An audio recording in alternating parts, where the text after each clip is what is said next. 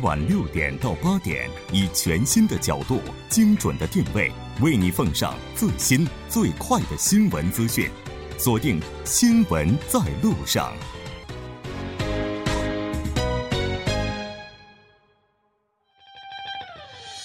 代沟这个词儿，你明白什么意思吗？啊，代沟多少多少多少都会有一点。啊说实话，我跟我爸有代沟，是我爸比我年轻。我然后我爸爸可能就是会，就是避免有代沟，他会去学习一些时尚的东西。哦，真的。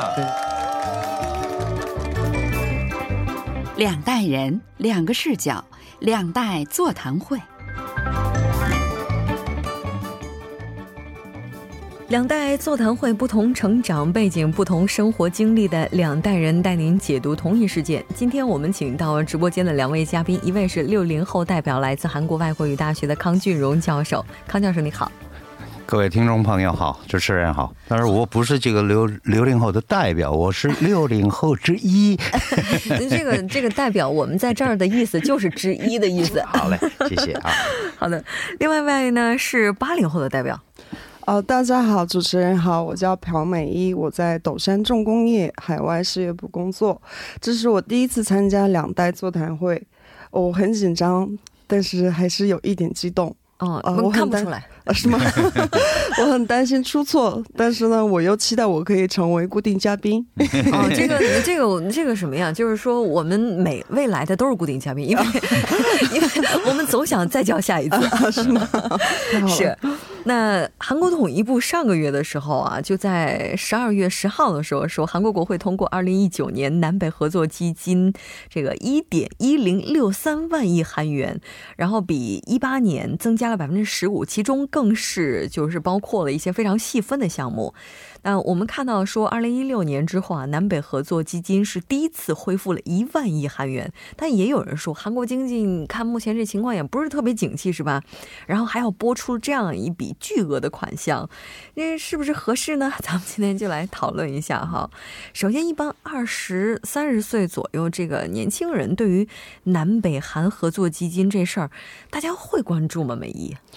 呃，我看一般都会去关注，因为那个是拿着我的钱 去做事嘛，对不对？嗯。然后据我所知的话，就是这个南北合作基金的话，是用来支援人员的往来啊，嗯，还有什么支持那个什么经济上的合作什么之类的。嗯、我知道的不是那么多，但是也会有一点点的了解和关注啊。所以你关注到二零一八年的时候，这个拨出去了一笔巨款，知道吗？呃，当时是不知道，现在知道了。可能我们节目播出了之后，会有更多的年轻人关注一下这钱该怎么花哈，嗯、这也是好事儿。我们先来了解一下这个合作基金，它到底是做什么用途？其实这个南北合作基金的历史挺久的。我们这个韩国政府啊，一九九零年八月份，那就是当时是卢泰愚卢泰愚政这个总统的时候，嗯，因为当时韩国政府推行北方政策，嗯，所以一定要跟北韩打交道，嗯，那就让北韩作为一个国际的呃这个正常国家，嗯，那个所以一定要跟那个。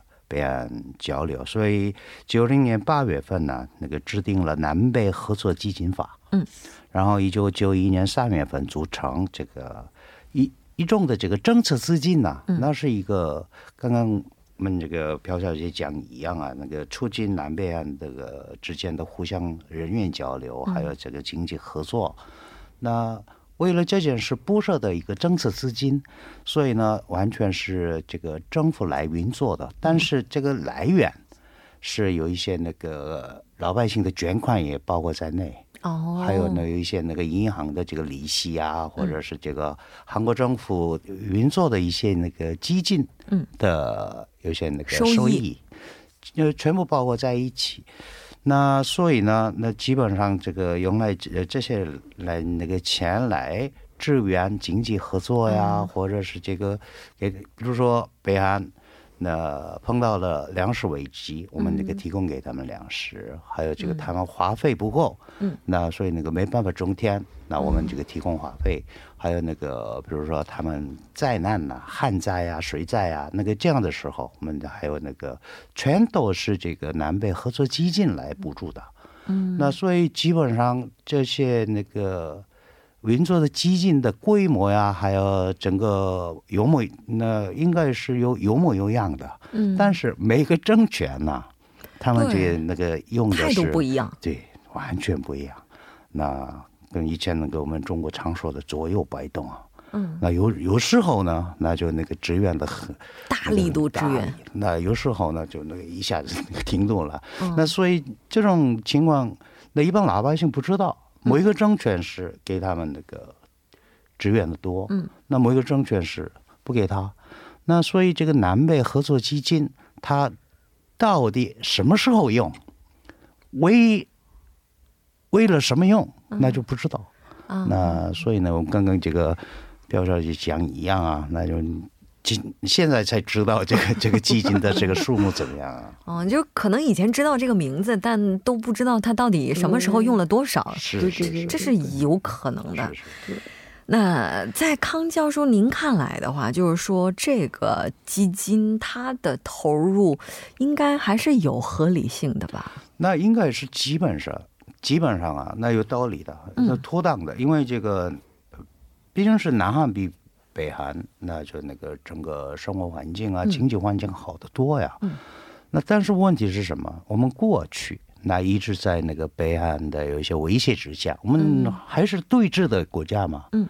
那威胁之下，那比如说金大荣、卢选那个政权的时候呢，那有一个这个阳光政策的名义暴露一下那个北韩，然后给他们那个很多这个资源，嗯那个基金。嗯。那问题是什么？那后来这个李明博、朴槿惠上台之后呢，当时韩国政府支援的钱来北韩做核武。嗯，那为什么这个这个这种情况之下给他呀？所以那个南北分裂内部，这个南韩内部的这个黑白分裂呀，嗯，那所以现在文在寅政府呢，过去那这些这个朴槿惠还有李明博九年，他们压迫北韩没有什么得到结果，所以我们用改变方式，换个方式，嗯，换个方式，那就那个给他们，给他一点我们的诚意。那可能他搞不好他是可能会变成一个他们推动无核化的催化剂。嗯那应该是这么个想，所以基本的道理上应该是没问题，很多人支持，但是北韩的态度都没变。嗯，那他们态度没变，我们这个政权变，政府变，他们没变，我们我们为什么我们自己来编那个有有一下是支援，有一下是不支援这样子？所以那个韩国的基本上这个南北合作基金的这个基本的用途，嗯。还有这些那个概念模比较模糊，嗯。所以有些人反对，那有些人赞成，那一直徘徊那个这些东西。是你想想看啊，就是说我们每个人口袋里的钱就花在这儿多一点儿，花在别的地方就会少一点儿。这个国家财政呢，就是属于从每个人的口袋里掏点儿钱，然后就是有一个资金的池子，它用在这儿多一点儿，用在别的地儿可能就会少一点儿。对，那在美伊看来的话，就你觉得这这这笔基金，就是说，它就是对未来的发展又会有多大的意义呢？呃，我觉得您刚您现在问我的这个问题很非常的取决于个人的一个政治倾向，嗯所以说就像刚刚康教授讲的一样，因为他们每个人的政治倾向都不一样，所以说每个人都会有自己不太一样的想法。但是我个人认为的话，我觉得如果是他们没有那种核的威胁，或者是不要拿我们的钱拿去做炮弹。想着要打我们，这样的话，我觉得对于我们今后的什么发展啊，还有我们支援他们，我们都是心甘情愿的，我们都可以把我们的钱掏出来分给我们的兄弟，我们可以把他们看成兄弟，然后把我们的钱分给他们。但是呢，如果他们是嗯、有其他的想法，或者是这只是一种敷衍的一种做法的，我觉得这个钱不能白搭。嗯，看来我们两个人的想法是差不多的。就是这个 这，我觉得可能也是很多人的想法。嗯，因为毕竟，如果要是就是能够和平去发展的话，对，北韩的繁荣肯定会对韩国有帮助，是吧？对对对对但可能问题就是怕自己花了钱还自己被打脸，是吧？对，那有说法就是说，其实目前呢是应该要慢慢的去加大投入。嗯呃，要是不这样的话，就是说未来有一天如果真统一的话，这个负担可能会更大。所以在康教授您看来，是不是觉得现在我们这个投入应该慢慢慢慢的去加重砝码？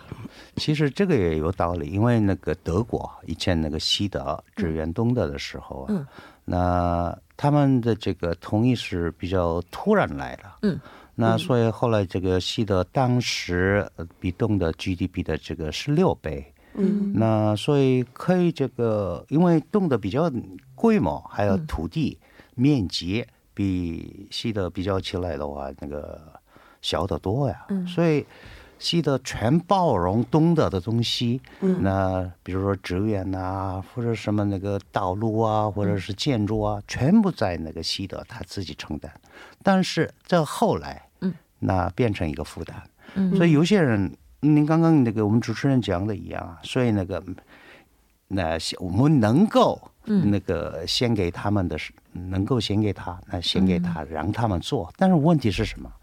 现在那个北韩，嗯那大家都知道，他们是这个国家安理会制裁的国家，被制裁的国家。对嗯这种情况之下，直接拨款呐、直接这个支援是不行的。比也不如说，现实。嗯，粮食的话，我们就那个双方合作，农业开发嗯这些方式来做。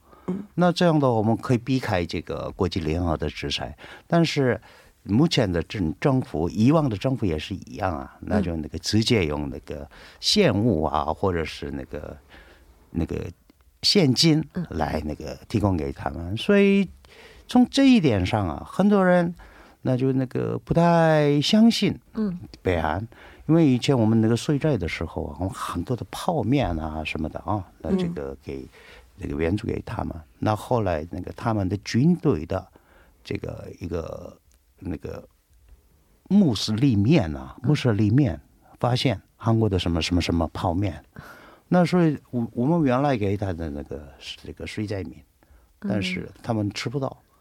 那这个物资其实进了军队。所以那这种这个，我们给他们，但是他们怎么用我们都不知道，互相之间的这个沟通都没有。嗯。我们给他，那怎么你们来发？嗯。那这些那个方式那做不到，嗯。所以我们还是很赞成，但是嗯。一定要透明。嗯。那这样的话，我们心甘情愿的给他们。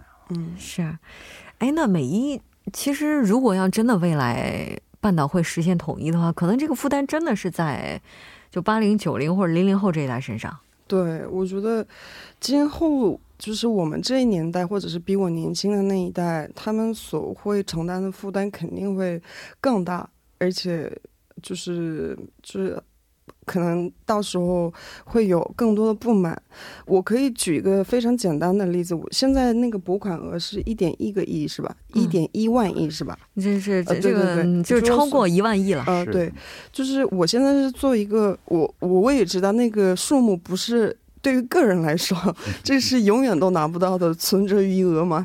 但是在做一个项目，国家之间的项目上来讲呢，因为我我本身也是做一个重工业的嘛，嗯我们光建一个百万千瓦级的火火力发电站就需要二点三万亿。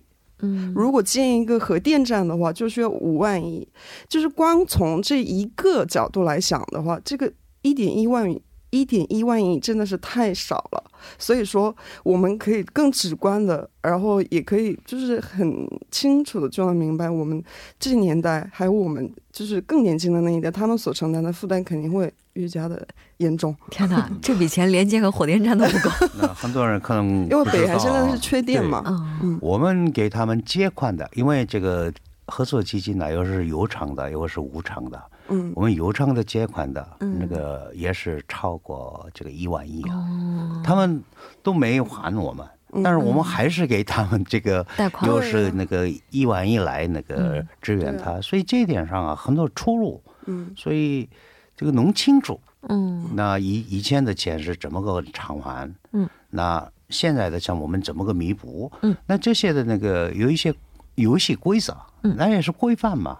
那如果这样的话，才可以说服老百姓啊。那因为这个目前韩国的舆论是很重要的。是，嗯，哎，这个对于美伊来讲，就年轻人就对于未来的话，就会有什么样的一些担忧呢？就除了这个经济上的负担之外，呃，对于个人来说，我觉得就是最会担心的是，第一是个人的税，就是国家的税收负担有可能会加重。嗯。然后第二点的话，其实我也是很害怕的一个部分，是怕要把金正恩叫成领袖爸爸，要把他叫成爸爸，知道吗？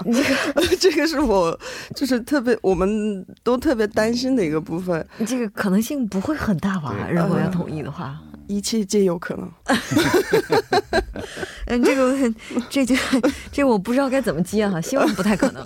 呃，希望我也希望不要出现。嗯呃，然后就是就是统一之后也会有一些给我们带来一些好处嘛。嗯对于我们就是我这个年龄段的人来说，我们可以到北韩去观光啊，或者是我们可以开车或者是坐火车去俄罗斯啊，或者是蒙古、中国之类的。然后还可以去北韩发展呢不不是去北韩发展，是去北韩观光啊！旅游。对，去发展还是有顾虑的。经过北韩，对，如果有人身的安全的话，我觉得很很多人会愿意去，但是要是没有的话，就就就再论了。然后我觉得，呃，很多的年轻人也会可以在。嗯，找一些工作岗位啊，或者是房价有可能会呃拉低一点，所以说可能让更多的人呃拥有自己的房子。然后我又特意去采访了一些就是年轻的男孩子，然后他们说，如果真的统一的话，哦，他们可以不去参军了。这是个好事情。对，对对于他男年轻的男生来说，是北韩男孩子也解放了，对啊，他们服役的时间更长。七年，嗯，我听说十年到七年十年，我们十八个月。嗯，对对，所以未来的话，可能连这个时间都没有。但是美伊刚才这个担心，其实也是挺多人的担心。对，对，但其实这个一旦统一起来，那多好。那问题是如何统一这个问题？因为那个以往都是大家都知道，嗯统一的韩国应该是非常富裕、嗯很那个坚强的国家。嗯，那当然这是我们是我是韩国人，一个嗯韩国主导的统一的这个观念来说，如那应该是这样如果的。真的不小心被韩主导，不是这个，因为我们这个南北韩分裂了已经七十多年了。我们的一九四八年互相这个各设了一个政府，各建立政府，然后到二零一八年、一九年嘛，那嗯。已经过了七十年，双方的这个制度啊、价值啊，那什么都不同，而且这个、这个价值观或者是制度，这个差异啊越来越那个深化。嗯。所以呢，那现现在重要的是什么？那如何找到一个认同共同点，这是一个非常重要的东西。但是阻碍这个如何找到这个共同点，最大的阻碍点是什么？我们那个安全的问题，对对对，其实美伊刚才就提到了这个安全。就是安全。那所以啊，我们真的呼吁北韩，他真正希望跟南韩交往，还有这个南北之间交流啊，或者是这个经济发展。还是要无核化。负一点，那这个无核化重要。那无核化很难，目前为止，但是至少给我们一点那个表示诚意啊。比如说这个离散家族，嗯嗯离散家族已经五万，还剩下五万多人。那但是这个一百个人、两百个人这么个见面，什么时候见面？这是人道主义问题。那放开一点儿，哎，这个离散家族问题，这个南北岸之间的事儿啊，嗯我们可以那个会面说，那这个不，这个我们不考虑什么季节呀、什么的啊，那个经常会面。经常可以会面的一个地方那。这样的话，这个他可以这个得了这个南汉老百姓的人心呐、嗯那这样的话就比较好办呐、但是他都没做，所以很多人还是怀疑他到底真的要无核化呢？他真的要跟南韩交要交往的这个愿意这个意愿呢？那对于他还是有点这个怀疑哈怀疑啊。是，那这个赶快消除这些东西。对其实中国和这个大陆，就之前和台湾的话，实现三通，应该说是非常重要的一个进步。所以未来如果要是真的南北汉之间也能够从第一步三通开始的话，我觉得这就啊，一定能够抚慰很多的人心哈。哎，如果我们换一个角度来讲，就是说我们现在比较乐观的想法是觉得南北韩的话就一定能统一，并且在不远的未来。嗯，但是如果真的在很长的一段时间之内，这件事情没有办法一蹴而就，那两国可能会先建交。然后呢，先是实现交流合作等等。那如果要是这样的话，是不是目前这个南北合作啊、投资啊等等这方面，就大家这个看法又会不一样呢？我觉得肯定会不一样。首先建交的话，这本身就是一种互惠的，然后也是互换筹码的一个部分。然后如果是建交的话，也是属于一种投资嘛。就年轻人觉得，就是说跟统一比起来，建交怎么样？哦，就是感觉建交这。根本就不可能是属于建交，我觉得应该是我就是我个人也是，然后不愿意去统一的人也会说，建交的话是你需要从对方也要拿到什么，嗯，这才叫建交。但是呢，现在是我们在他们那边拿能拿到的是什么？嗯，他们都会这么说，然后。就是在建交的时候，我们也需要一些我们的税去做一些像是国家事业，但是呢，这个是我自愿的，也不是无偿的，而是在一个我可以再拿到一些利润还有回报的一种情况前提下来进行的。更所以我觉得现在的这个状况来看的话，我们。我们前段时间就是根本就没有什么任何可以拿到的，或者是利润之类的东西，所以我觉得根本就不算是建交。我我这是我的想法，我我我也很想听一下教授的。教授有没有想过年轻人会这么想？那那应该是年轻的角年轻人的角度来看呢，那应该是这个很现实，对脱现实的，而且妥当的，因为我们这个韩国呀，我们那个我我从这个年代，嗯，我们的夙愿是统一，对对对，我们这样子唱了，这是上一代人的夙愿。但是现在呢，完全不一样，我们那个那个做一个文件调查，你要不要统一？那个高中生、初中生，百分之七十反对，为什么反对？不知道。不知道，就不了解统一之后，我们我会怎么样？不知道，所以那个不是真正了解北汉怎么样怎么样的，那就那个未知的未来先不要动，这个意思。所以现在韩国文在政府他也是同意是比较遥远的，嗯，但是这个过程当中啊，我们先做那个经济合作，嗯，那新韩半岛经济共同体，对，那这些来推动。对。所以那也是过程来说，那也是一个办法，而且那个讲的一样的这个过程当中啊，我们那个找到认同共识。嗯，是的，所以经济先行可能是后续道路最为有利的一个积淀了哈。非常感谢两位嘉宾做客今天的节目，我们下期再见。再见。接下来关注一下这一时段的路况、交通以及天气信息。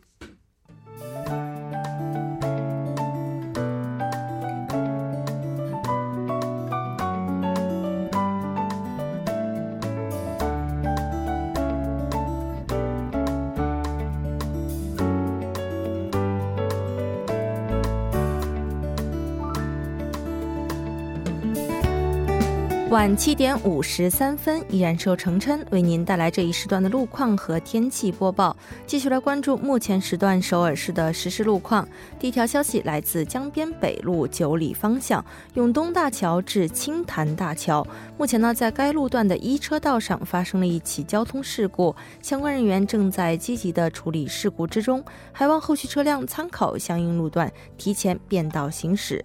好，最后我们再来关注一下天气。在未来几天的时间里呢，全国大部分地区的气温将会稳定的维持在目前的水平，不会出现明显的波动。作为二零一九年天象剧场的首场演出，北半球三大流星雨之一的象限仪流星雨将会于今天的晚间十一点二十分开始，在韩国上空的残月中展开，并将持续到明天的凌晨时段。届时呢，公众可以直接用肉眼对其进行观测。好，最后我们再来关注一下城市天气预报：首尔晴转多云，零下七度到一度。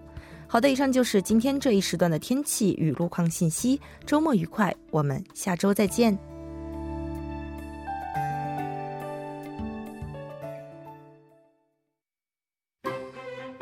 新闻中有你有我，我们一直在路上。您的参与，我们的动力。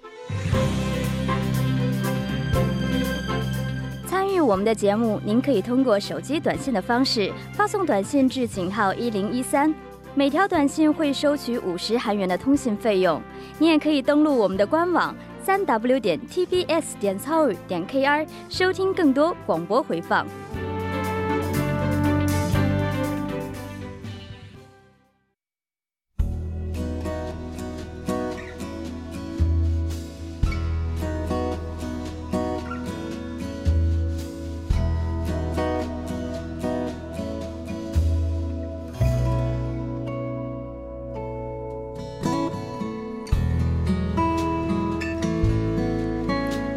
到这里，我们今天两个小时的节，这个节目直播马上就要接近尾声了，又到了周末，不知道您这周有怎样的一些安排？如果您还没有特别想法的话，为您提供一条信息：韩国著名的冬季庆典2019华川山尊鱼庆典呢，将在五号江原道华川郡拉开帷幕，为期二十三天。在现场，您能够体验到的包括这个冰钓以及徒手捉多鱼等等，那都是非常有人气的。除此之外，还有七十多种非常丰富多彩的冰雪体验项目。节目就是这些了。制作人范秀敏，作家金勇，音乐。感谢您的收听，我们下周同一时间依然陪您在路上。我是木真。